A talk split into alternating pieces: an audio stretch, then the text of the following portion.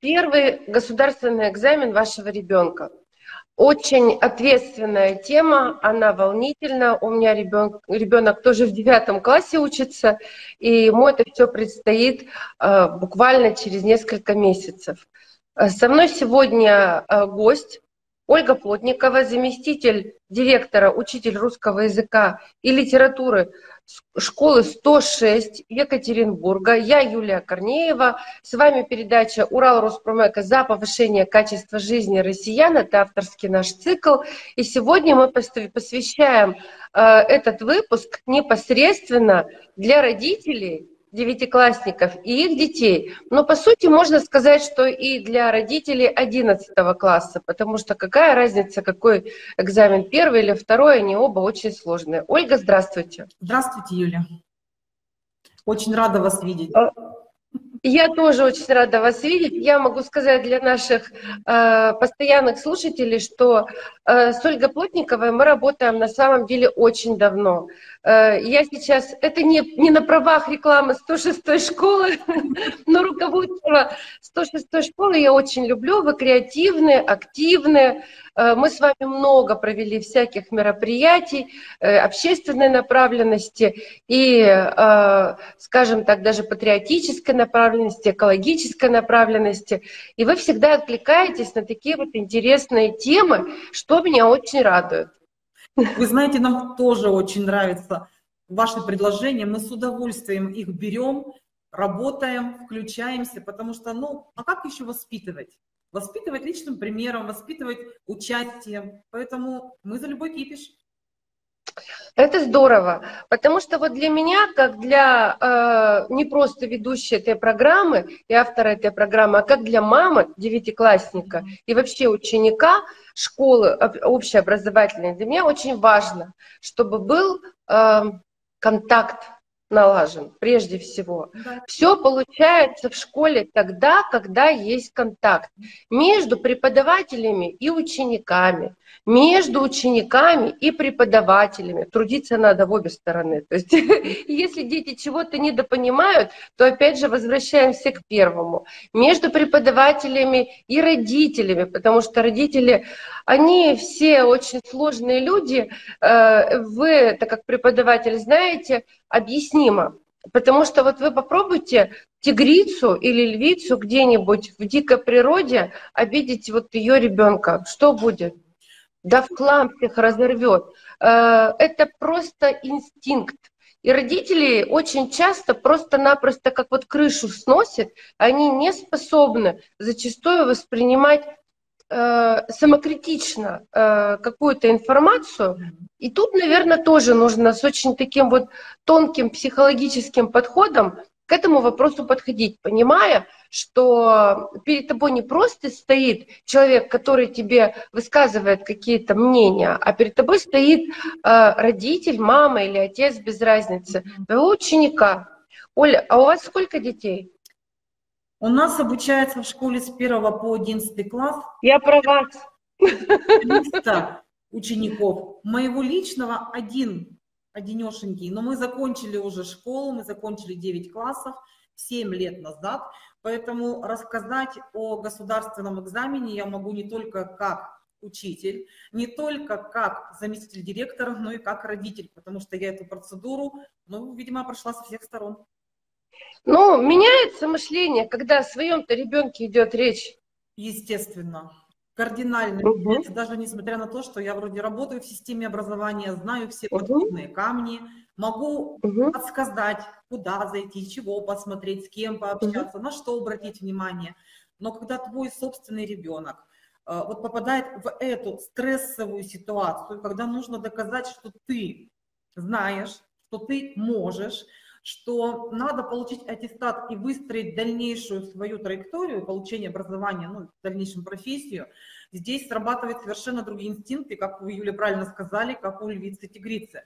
Как так, да, э, надо ребенка защитить, э, обезопасить, э, подложить где-то, может быть, подушку безопасности, где-то помочь советом, делом, но ни в коем случае, вот ни в коем случае ребенку-выпускнику нельзя наверное, вставлять палки в колеса, то есть да, использовать авторитарный стиль и э, в общении с ним использовать фразы «ты должен», «ты обязан», «ты ничего не понимаешь», «я за тебя делаю» и так далее. Здесь все-таки надо быть партнерами, надо быть э, друзьями, надо работать в тесной и плотной связке, особенно родитель-ученик, потому что ребенку больше негде взять вот этого ну, плеча, да, плеча, поддержки, тепла а, а, родительского. Учитель, он учитель, он же человек, который в другой лодке плывет параллельно семье. Да, он говорит правильные вещи, но зачастую ведь ни ребенок, ни родитель этого не слышит. И чтобы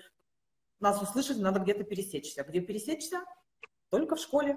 Школе. Да? да, я э, вот делаю такую длительную подводку к основным нашим вопросам, потому что, я так полагаю, они будут достаточно, ответы будут достаточно короткие, скорее всего, стандартные. Вы, уважаемые наши зрители, пользователи, э, по большому счету, у кого есть дети, можете вообще вот так вот начитаться про государственные экзамены, но суть интереса в вот проведении данной передачи, с моей стороны, по крайней мере, был не только для родителей и э, детей, э, но и для педагогов, потому что на педагоге лежит э, роль кормчего.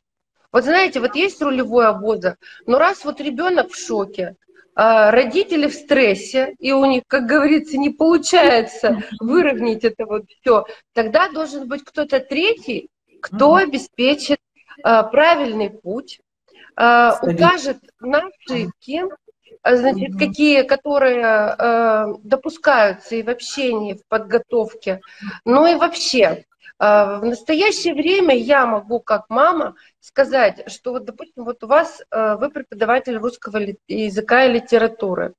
Вроде бы казалось, ну что проще, да? Русский язык, литература. Мы находимся, у нас государственный язык, у нас русский по всей стране. Мы э, находимся в зоне комфорта, но э, все не так, как кажется. Дети наши перестали читать, дети наши перестали писать руками писать.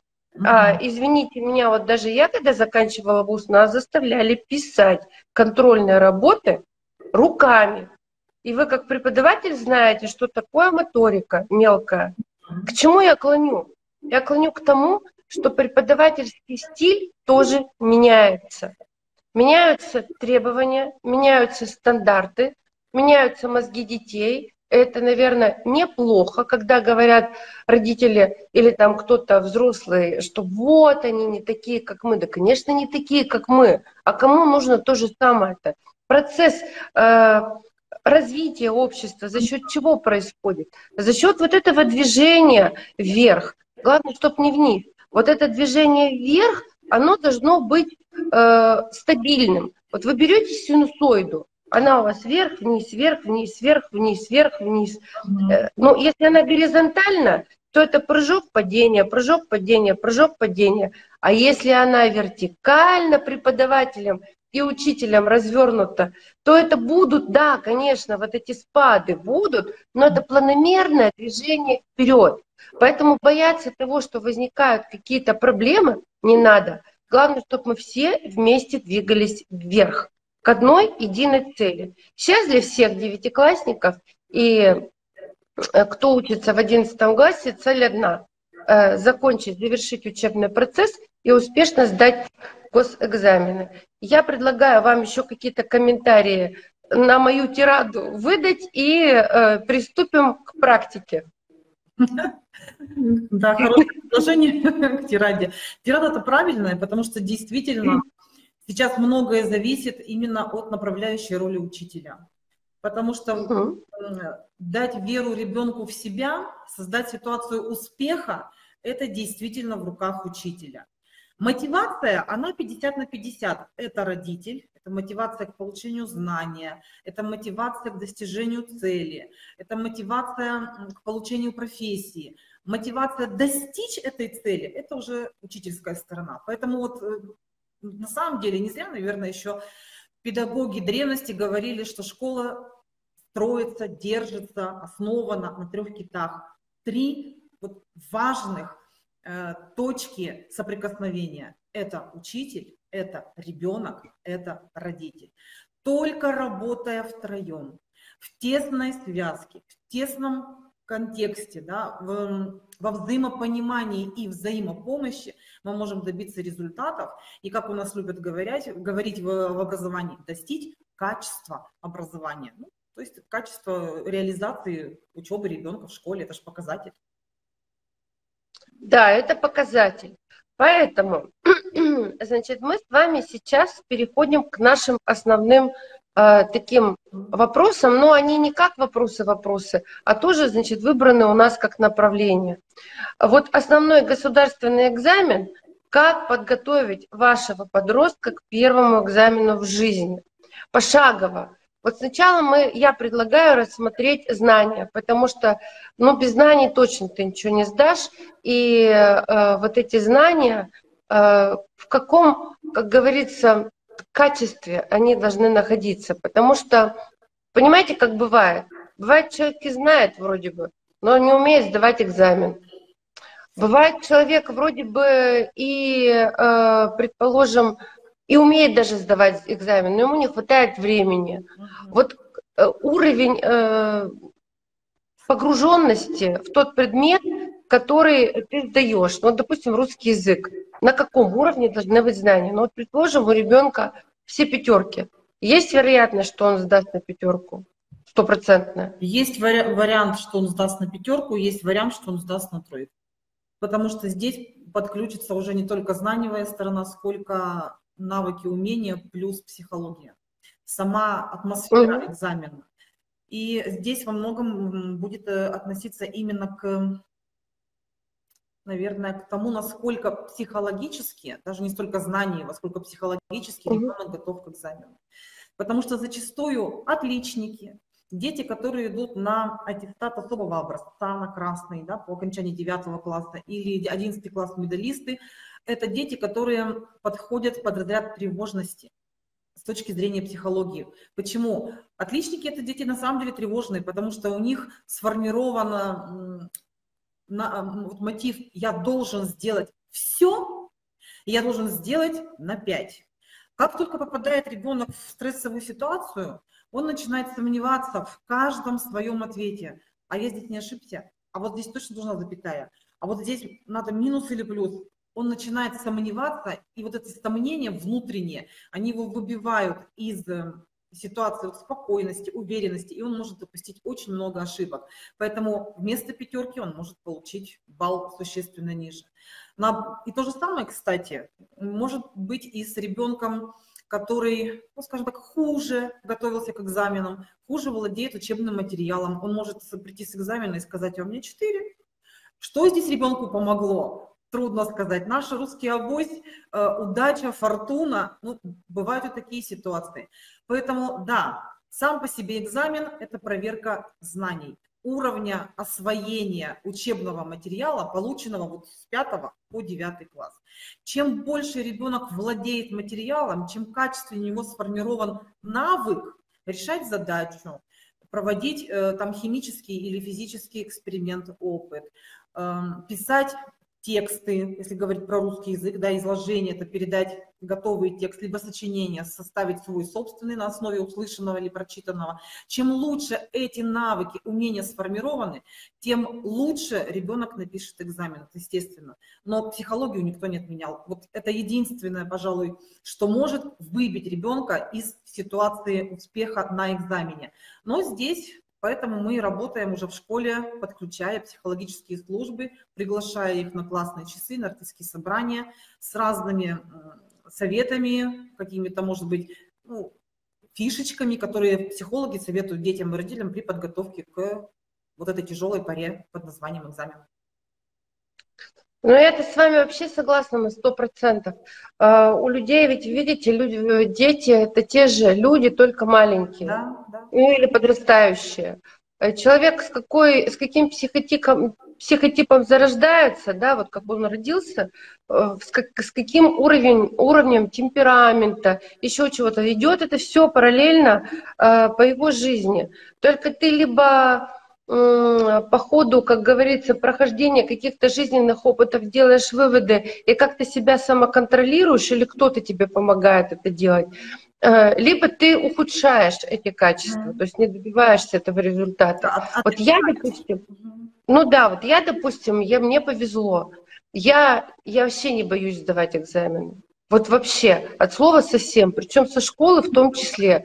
Я всегда в первых рядах. А Знаете, вот как. Как вот синицы, вот кормушку, допустим, засыпаешь там какими-нибудь это самое, там, с яичками, еще чем-то, первые появляются синицы. Они наглые, они смелые, они в любую щель лезут, им все вот поровну. Им главное схватить, удрать, получить. Вот, это я конкретно. И если честно говорить, то но даже уже потом, будучи учась в, в институте, угу. э, меня мы с нашими, ну что сейчас уже все, за давностью можно говорить, за давностью лет можно говорить. Я заходила в первую пятерку, последняя, первую пятерку всегда. Это у нас такой был договор. И самых слабых мы ставили, ну, кто вот не готов. И я успевала и свое ответить, и им помочь угу. что-то. То есть вот как бы у меня хватало нервов, там и подсказать, и то, и все, и пятое, десятое. Я сейчас за это не агитирую совершенно. Но в ряде случаев получается так, что, а, ребенок психологически абсолютно не готов к экзамену, раз. Второе, он э, совершенно не умеет отвечать. То есть вот вы понимаете, есть понятие полного ответа. Вот есть понятие полного ответа, есть. а есть расширенного ответа. Ну ты скажи пусть минимум, но полным ответом, чтобы было понятно. Это как вот предложение, это законченная мысль. Чтобы у тебя от начала предложения до точки было понятно, о чем ты говоришь. Не говори ты там, я не знаю, какими-то фразами, как у Ленина, на абзац предложения. Не нужно. Ты выстрои вот это все и скажи, что ты имел в виду. Вот этого дети на сегодняшний день, я вижу, мало умеют делать. Почему? Не знаю. Потом, э, вот у нас тут пробники прошли. Многие дети не воспользовались всем временем, предоставленным для ответа. Иными словами, у них был там определенный э, сколько-то там часов времени для ответа. Они вот просто провер... как бы ответили, на что ответили, на то ответили. Э, на что не ответили, все, встали и ушли. Абсолютно, на мой взгляд, неправильная позиция. Э, сидеть надо до последнего, даже если ты что-то не... Ну, вы мне сейчас поправите, если я что-то не то говорю. Э, сидеть нужно до последнего, потому что перечитывая и пересматривая свои записи и ответы, и ковыряясь в голове, а в голове можно, ой, сколько найти. Это кажется, что мозг, ну вот говорят там, он ничего не слушал, он ничего не знал, да он мог даже крутиться э, на 360 градусов, все равно где-то что-то оседает. Если ты умеешь развлекать эти знания из головы, во, как говорится, тогда и ты ближе к баллам к пяти баллам. Вот на вступительных у меня как раз по русскому языку мы сдавали письменно э, в том числе, было огромное предложение. Вот если взять лист А4, то две трети это было предложение. Нормально, да? Ну, уж как вроде у меня было неплохо со, знаки, со знаками препинания. Все расставило, все нормально. Но перечитывая, перечитывая, перечитывая, одну запятую я убрала. Угу. Потому что я поняла, что там предложения э, причастные э, объединены союзом «и». Угу. Понимаете, да, о чем я говорю? Я его просто убрала. Оказалось правильно. А почему я это сделала? Да потому что читала, сидела, а не смотрела в потолок и не думала, что все, гипс снимают, клиент уезжает. Работать надо до последнего. Ты заходишь, и вот ребенку это нужно объяснять, на мой взгляд. Родители должны по-своему объяснять, преподаватели по-своему. И отрабатывать этот экзамен. Да, это труд. Труд родителей, труд учителя и труд ребенка. Вот как уметь точно отвечать и вот сама техника ответа, на ваш взгляд? Ой, Юль, вопрос, конечно, очень интересный, он спорный, проблемный. И, наверное, готового рецепта у меня нет. там, наверное, и не будет ни одного учителя. Могу только лишь сказать вот по практике нашей работы, нашей школы. У нас идет подготовка к экзаменам, она причем начинается, ну, приходят к нам дети с начальной школы, то есть с пятого класса, и мы из года в год периодически все это идем. Те диагностические работы, которые проводят на уровне Российской Федерации, я имею в виду там всероссийские проверочные работы, там, диагностические работы, региональные какие-то контрольные работы, они все как раз таки нацелены на формирование у ребенка работать именно вот с этим контрольно-измерительным материалом. То есть читать вопрос, анализировать, выбирать ответ, да, либо формулировать самостоятельно ответ на поставленный вопрос и записывать. Но э, дело в том, что, как, как вы уже отметили, да, мы не стоим на месте, в принципе, меняются технологии, меняется мышление, меняются ценности, меняются, наверное, ну даже сами формы приема работы и так далее в школе. И последнее время, вот это как бы бич, который он отмечается в наших школах, у детей сейчас посредством средств массовой информации, всех гаджетов, к которым они имеют свободный доступ, формируется клиповое мышление. А клиповое мышление, оно не предполагает развернутости, оно предполагает односложности плюс оценки. И э, учителя русского языка, литературы и гуманитарии, историки, географы, биологи, да, их задача, реализуя программу по учебному предмету, научить ребенка выстраивать связанный, полный монологический ответ. Это очень сложно, это очень тяжело.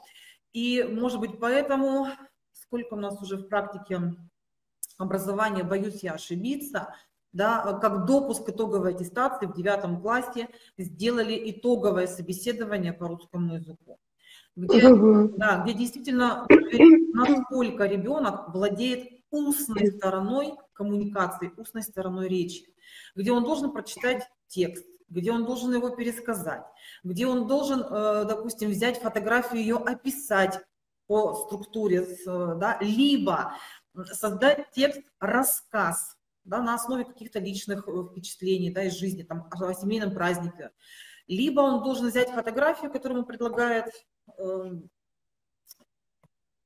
экзаменатор и составить текст описания. То есть вроде как вот в этом направлении мы работаем.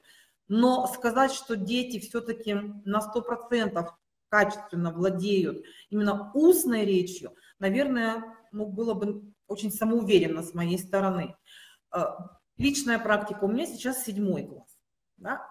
То есть до экзаменов еще далеко, с одной стороны, с другой стороны, это одним глазом моргнуть, время быстро пройдет. Ну, да. И постоянно вот э, с ними на уроках развития речи, когда мы сталкиваемся с созданием текста, э, я вижу проблему в том, что они не, не понимают структуру текста, и приходится ее, ну, знаешь, ну, сильно, наверное, навязывать, потому что даешь алгоритм создания текста. Должно быть вступление, одно-два предложения, без него никак. Это как лошадь без головы, я им объясняю всегда. Должна быть основная часть, где вы высказываете свое мнение там, о проблеме, либо прописываете что-то. Должно быть заключение, где вы делаете вывод. Если нет заключения, это лошадь без хвоста. Да? Если мы вот эти как бы составные части текста упускаем, ваш ответ не полный. И сказать о том, что учителя не работают в этом, не могу. Работают. Только кто-то это схватывает быстрее, кто-то схватывает медленней, но тем не менее результаты итоговых собеседований, они в принципе э, говорят о том, что дети могут, могут. Главная проблема в том, что они не хотят. Да, вот эти вот наши три кита «хочу, могу и надо». Вот э, у детей почему-то они вот как три черепашки в разные стороны бегут. У них, у детей в основном «хочу» работает. «Хочу пять», но не буду над этим стараться. Хочу, не хочу два, но что при этом сделать, ну, да, у меня же нет желания. Поэтому вот пересилить именно вот это вот э, «хочу» бывает очень сложно. Ну, ничего, работаем, стараемся. Плюс, эм, как вы правильно заметили, мы перестали читать. Мы перестали читать классику, а перестали читать классику, потому что дети не понимают значение тех слов, которые использовал Чехов, Толстой, Пушкин при создании своих произведений. Э, пример с итогового собеседования – что индейцы переплывали на пирогах через реку для того, чтобы там потушить костер, ну или оказать помощь. Как дети читают? Они сели в пироги, в пироги и поехали по реке. Это, конечно, весело. Плюс, да, вот эти фамилии видных путешественников, спортсменов, которые даются в текстах, они все идут с эм, указанием э, слога, который нужно выделить ударением, да, то есть поставлено ударение. Ребенок не видит, не, он не видит, он читает как хочет. Особенно, допустим, э, Проживальский, попробуй выговорить трех раз. Он, угу. чтобы прочитать эту фамилию, он может здесь просто затормозить и ее исковеркать так, что даже не поймешь, о ком идет речь. Поэтому вот эти трудности, которые встречаются, для них легко. А, ну подумаешь, так прочитал, какая разница? Он не задумывается, читается ошибкой, не читается ошибкой. Поэтому разъяснительная работа да, о том, как читать, на что обращать внимание, как писать тексты, как отвечать. Она, в принципе, отрабатывается каждым учителем. Но вот это любимое слово «хочу», «не хочу», вот с ним очень сложно бороться, очень сложно. Эм, в нашей школе каждый, ну уже не каждый год, но в течение ряда лет уже мы проводим родительские конференции, эм, ну, в основном в октябре, потому что пока выйдут все документы необходимые да, для экзаменов всего, Э, проводим родительскую конференцию с целью именно знакомства, что ждет детей, что ждет угу. родителей, да, чтобы все были в курсе. И когда начинаешь э, родителям объяснять, что вот на что нужно обратить внимание и на что учителя обращают внимание, готовя их к экзаменам, родители иногда сидят в шоке, потому что они говорят, ну а, а как, как быть нам, да, и вот если, как научить разговаривать? Я говорю, ну как учить разговаривать? Вы же с ребенком дома беседуете, Беседуете? Юль? Да. Беседуете? Да. Вот. А, а беседа между родителем и ребенком у всех строится по-разному. Кто-то пришел с работы и сказал, как дела? Услышал нормально, успокоился, пошел готовить ужин, потом всех накормил, посуду помыл, все. Я свой функционал выполнил, ура, у ребенка все хорошо. А есть родители, которые, ну как их называют, дотошные. Им мало слова нормально, они начинают спрашивать, что делали на алгебре, а как там э, тебя Петька вел, да, ну, условно, а что тебе сказала угу. учительница по поводу вот твоей домашки, где вот, э, да, то есть начинают э, как бы вот выводить ребенка на вот, эту расширенную речь, как ее называют, полную. И вот эти родители, вот им респект и уважуха. Вот, э, прошу за прощение за разговор. Ну, правильно, это я тоже согласна. Да, потому что иначе ребенка не разговорить и не научить. Учитель – это учитель. Он вот тут 40 минут перед мной повыступал, показал, как нужно. Я вышел с урока, я забыл. Я пошел на физкультуру, мне там ваша речь совершенно не нужна. Я там побегаю, попрыгаю, э, посмеюсь, э, там потравлю анекдоты, если будет 5 минут свободного времени. А дальше речь, э, формировать ее достаточно сложно. Поэтому бы вот и родительское умение строить общение с ребенком, диалоговое, это, наверное, самое важное, на что нужно вот обратить внимание. Э, свой огрех тоже знаю. У меня вот тут так же идет. Вовка, нормально дела? Нормально. Есть какие-то проблемы? Нет, мам, нет проблем. Все. Но у меня еще, видишь, у ребенка, как ты говоришь, психотип, вспоминаем, да, наше, начало нашего разговора, он замкнутый, он рачок, он в своей ракушке. И чтобы его достать оттуда, надо очень сильно потрудиться. Когда это получается, у нас с ним ну, хорошие такие беседы бывают, а когда нет, там хоть лоб расшиби. Поэтому ну, где-то нужно вот искать моменты, подходы, да, вот, ситуацию, когда ребенок готов с родителем поделиться. Главное в этот момент не повернуться к нему задом, как Спиной. Да, да, обычно. Мам, давай поговорим, отстань, мне некогда. Вот это самое, наверное, Я жарю котлеты. самое больное и самое обидное, что ребенок может услышать. Он услышит это раз, угу. услышит два, он закрывается, и вы потом вообще его не вытащите на диалог. Ни в школе, ни дома, нигде. И помочь угу. будет очень сложно. Вот. Причем, что самое интересное, на самом деле я все сто процентов за э, этот комментарий. Самое интересное, вот э, наблюдая за детьми, ну, они уже, конечно, взрослые все, вот у меня, у моего сына, получается, уже такие дяденьки, они между собой нормально общаются. Да. Они общаются между собой абсолютно нормально, никаких проблем. И там даже и расширенная речь присутствует, и все. Когда идет, допустим, разговор о каком-то увлечении, то есть мотивация присутствует. Mm-hmm. Вот не просто этот противный русский учить, а обсуждать там что-то там еще. А, вот, вот в чем проблема. А, наша беда, я считаю, родительская беда и беда а, на сегодняшний день преподавателей. Ну вот если говорить конкретно про русский язык, вообще про родной язык, ну можешь ты литератором не стать. Но без русского языка ты не изучишь ни один другой предмет. У тебя все написано на русском. Алгебра, геометрия, география, история и так далее. И вот это вот вступление, э, сами размышления и заключительная часть, это относится к любому ответу. Согласна. Согласна. Абсолютно к любому. То есть мало писать, ты говорить должен примерно mm. по этим же принципам. А писать, заявить проблематику, раскрыть ее, mm. а потом сделать вывод mm-hmm. какой-то короткий предположим. Ну, да, там, допустим, то же самое сочинение, оно должно быть на нескольких листах, а ответ на несколько минут. Но формула не меняется. Вот тогда у тебя будет нормальная оценка. Даже если где-то что-то может не так широко ты скажешь, еще что-то, общее впечатление будет другое. Абсолютно. Будет общее впечатление другое, потому что на самом деле я сейчас, вы меня можете критиковать, я э, считаю, что наработать знания – это же общая образовательная школа, это не академия наук. Здесь нет, не содержится таких знаний, которые бы требовали каких-то уникальных умственных данных. Общая образовательная школа. У нас Ломоносов во сколько начал учиться? И чего он достиг? Угу. Было бы желание. Ничего, нормально великий человек стал. Я к чему? Я не говорю, что нужно э, там 7 лет э, пинать балду, а потом там 8-9 упереться mm-hmm. и закончить э, так, как надо. Но даже сейчас осталось несколько месяцев, если правильно сформировать mm-hmm. план э, обучения, пробилы эти можно позаполнять. Mm-hmm. И главное, конечно, это нужно, чтобы ребенок, а, не боялся этого ЕГЭ, потому что это пугало на огороде, нечего бояться. Да, конечно, это непривычная ситуация, когда ребенок заходит, там все забирают, там какая-то чисто психологически незнакомая ситуация. Это нам, взрослым, все понятно. Им еще ничего не понятно.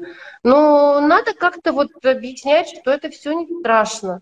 Э, второе, конечно, скорость мышления, потому что скорость мышления она напрямую от стресса в том числе, ну, кроме физических, физиологических данных ребенка, э, это и э, психологический фактор. И он может в нормальных условиях и мыслить быстро, и знать все. А заходит, допустим, испугался, все, бам, железобетонная плита вместо мозгов, ни одной извилины.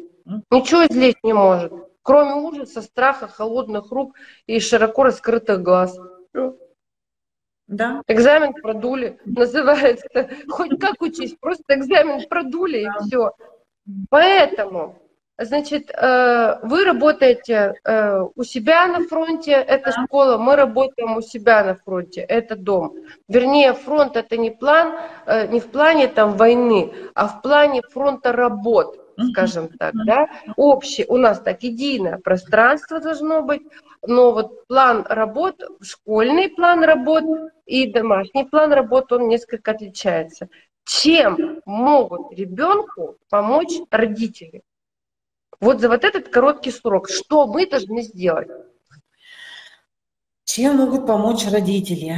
Ну, понятно, что решить мы за него проблему не можем. Да? Ремня. Экзамен писать за него не можем. Не можем.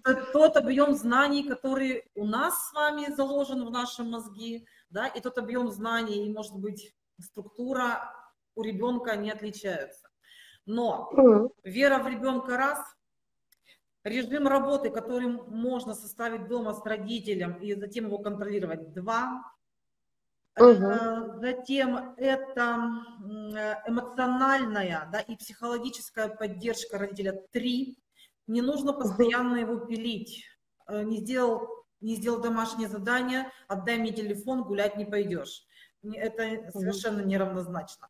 Надо с ребенком находить возможность неформального общения, чтобы он немножко от школы уходил. Он и так в этой стрессовой ситуации.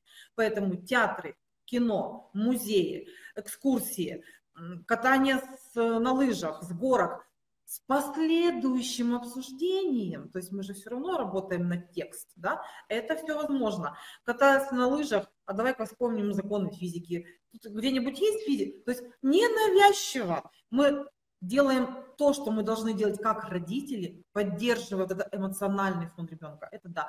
Ну и, естественно, если ребенок нуждается на какой-то медикаментозной помощи, я имею в виду витамины, да, может быть, э, что-то еще, это только в руках родителей.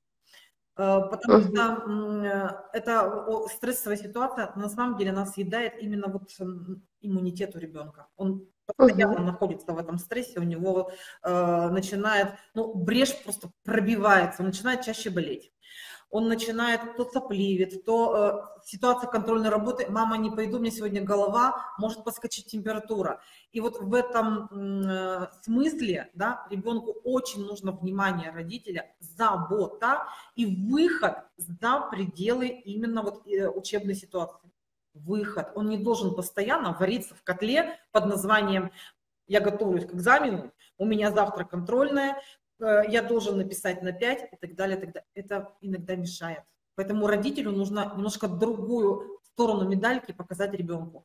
Учеба, э, пятерки, ошибки, исправление ошибок, э, какие-то, может быть, навыки, умения готовиться к экзамену. Это вся школа.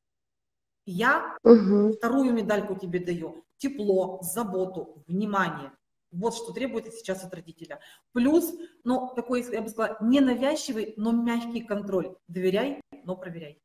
Вот это забывать нельзя. Это да. Потому что когда приходит родитель, мы ему говорим, ваш ребенок к экзамену не готов, работ, раз работа на два, два работа на два, здесь у него много пропусков, потому что ну, что там работает, что, как нам надо объединять усилия, давайте что-то делать я ничего не могу сделать, зачастую говорит родитель. Поверьте, можете, это в ваших силах. Просто вы должны взять сейчас ребеночка, как маленького, двухлетнего, за ручку и вместе с ним вот эти шажки делать. Вот ты должен сейчас, вот, видишь, у тебя написано первое, да, мы встаем в 7. А чтобы встать в 7, ты должен лечь во сколько? Значит, чтобы лечь в это время, нужно что убрать? Гаджеты. Вот это тот бич, который действительно выбивает ребенка. Он настолько привык, я сейчас покажу, вот так вот сидеть на уроке, угу. он настолько привык искать ответ вот здесь, что на экзамене, когда его нет, а его запрещают этот телефон брать с собой, ребенок оказывается так, а где моя третья рука, где моя вторая голова? Как я с этим, все, он в панике. Поэтому надо дома этот телефон убирать потихонечку, может быть, сначала на, на 15 минут, потом на 30, но убрать.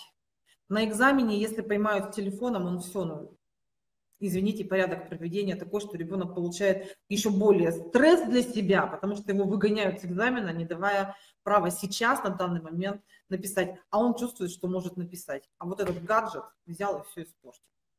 Угу. Вот здесь родителям нужно объяснить, что надо работать своей головой, да, и как ты говоришь, скорость мышления. Ты можешь очень медленно мыслить, но у тебя на географии есть атлас, значит, нужно учиться работать с атласом. На физике, на биологии, на химии, непрограммируемый калькулятор для того, чтобы ты сложные расчеты смог сделать. Да, пожалуйста. На математике вам выдают справочные материалы лист А4 по алгебре все формулы, лист А4 по геометрии, формулы и так далее. Учись, пользуйся. Ты, главное, пойми, э, учителя ведь говорят, вот это мы используем при решении этого задания, вот это при решении этого. Если ты сейчас все это нарабатываешь, да даже навык пользования с атласом, с картой, всем это с пятого можно делать, да, мы учим, там и номенклатуру карта не учат, все. Если это потихоньку, постепенно наслаивать, то к девятому классу проблемы нет. А если у него были пробелы в пятом, потом в шестом, потом в седьмом, и мы никак не реагировали, то, конечно, в девятом будет сложнее. И скорость мышления ниже, и найти ответ в своем сундучке знаний тоже будет сложнее, но можно, если я знаю принципы работы. Угу. Поэтому ну, я согласна. Только поддержка. Не надо брать на себя функцию учителя, ни в коем случае. Ваше родительское тепло, забота, любовь, я бы сказала, любовь, это то, что детям сейчас не хватает. Абсолютно точно. Более того, у родителя основная задача, э, функция родителя это прежде всего вырастить здорового, крепкого ребенка, потому что талантливые инвалиды никому не нужны. Даже если он у вас будет, извините, семи пядей во лбу, но он будет бесконечно болеть и иметь проблемы со здоровьем и психоэмоциональное расстройство, все это уйдет, рассосется, как, белый яблонь, э, как с белых яблонь дым, это абсолютно точно. Угу. Поэтому прежде всего, конечно, нужно обращать внимание на здоровье, в том числе на психологическое здоровье. Нужно понимать, что в девятом, что в одиннадцатом классе, но в девятом это ж точно подростки, в одиннадцатом классе это еще подростки. И э, что такое подростки? От слова подрасти, да? Они растут, у них активный физический рост. То есть организм тратит максимальное количество всех своих ресурсов на физический вырост, вот, выращивание этих клеток, на рост вверх, на формирование органов и так далее. Значит, соответственно, нужно ходить вовремя э, к врачам и, наверное, интересоваться прежде всего о здоровье своего ребенка. Да? Может, ребенок-то и не тянет, потому что у него не хватает физических сил а учитывая то, что Существует. наши родители ни черта не готовят, извините меня за это выражение, на сегодняшний день, приходят, там, в одни сплошные полуфабрикаты высыпали в микроволновку, и все. Ну, я не говорю, что все, но есть такое. Вот. Ну так а что там с полуфабрикатов-то? Извините меня. Или ты кусок мяса возьмешь и приготовишь из этого мяса там хоть котлеты, хоть еще там что-то, угу. и качество этой еды будет. Ребенку белок нужен для да. того, чтобы расти прежде всего, и для того, чтобы иметь силы. А ты его, если нормально не кормишь, то, что ты его там какой-то ботвой накормил, непонятно какой, так это просто желудок забить и все. А витаминов нет, микроэлементов нет, ничего нет. Все, плюс э, сезонные заболевания, плюс э, вот эти нервные соматические расстройства, которые же формируются опять от отсутствия нормального питания, от отсутствия нормального сна, то, что мы говорили, с гаджетами сидят.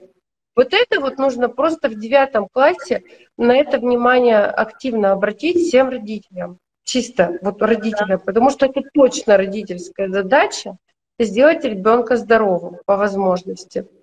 Второе, конечно, что, как я думаю, нужно, э, нужно, конечно, как-то пытаться, наверное, ребенку снова организовывать, хоть он у тебя уже взрослый, режим дня. Да. Вот вы правильно сказали, да? Угу. Ну, вот, вот просто.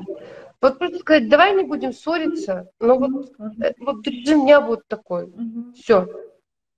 И будет нормально высыпаться, у него и мозги будут нормально. Да. Гулять.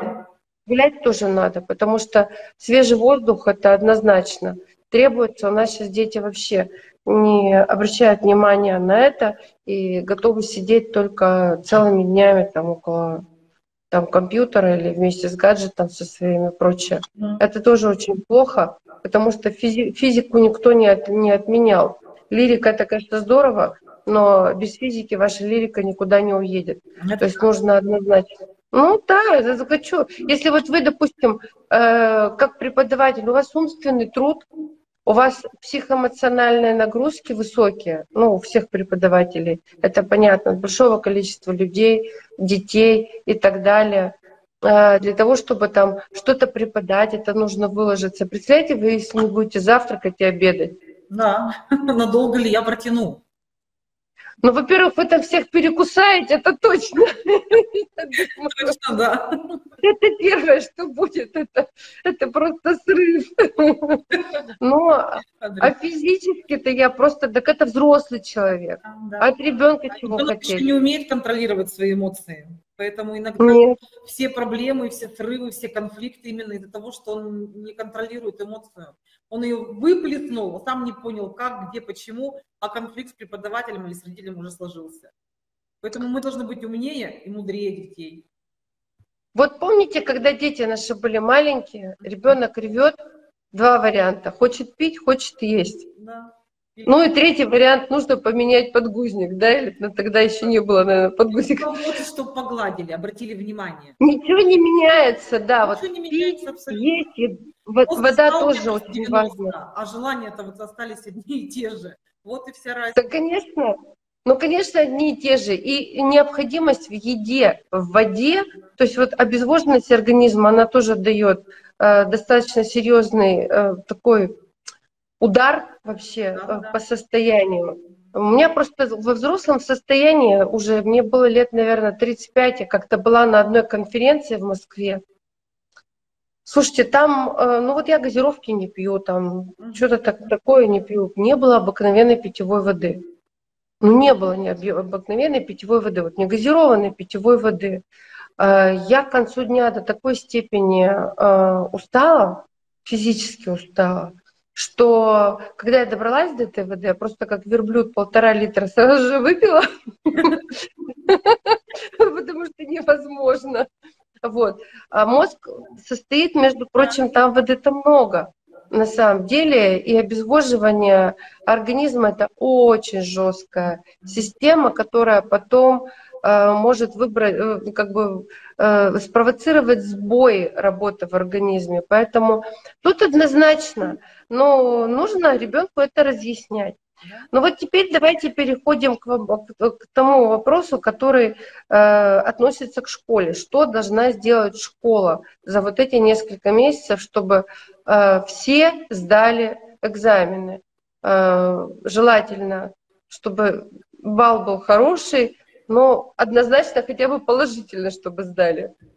Понятно. Школа должна, ну, она должна подготовить, она должна провести сначала объяснительную работу, о процедуре экзамена, о том, как работать с бланками, о том, как читать КИМы, контрольно материалы.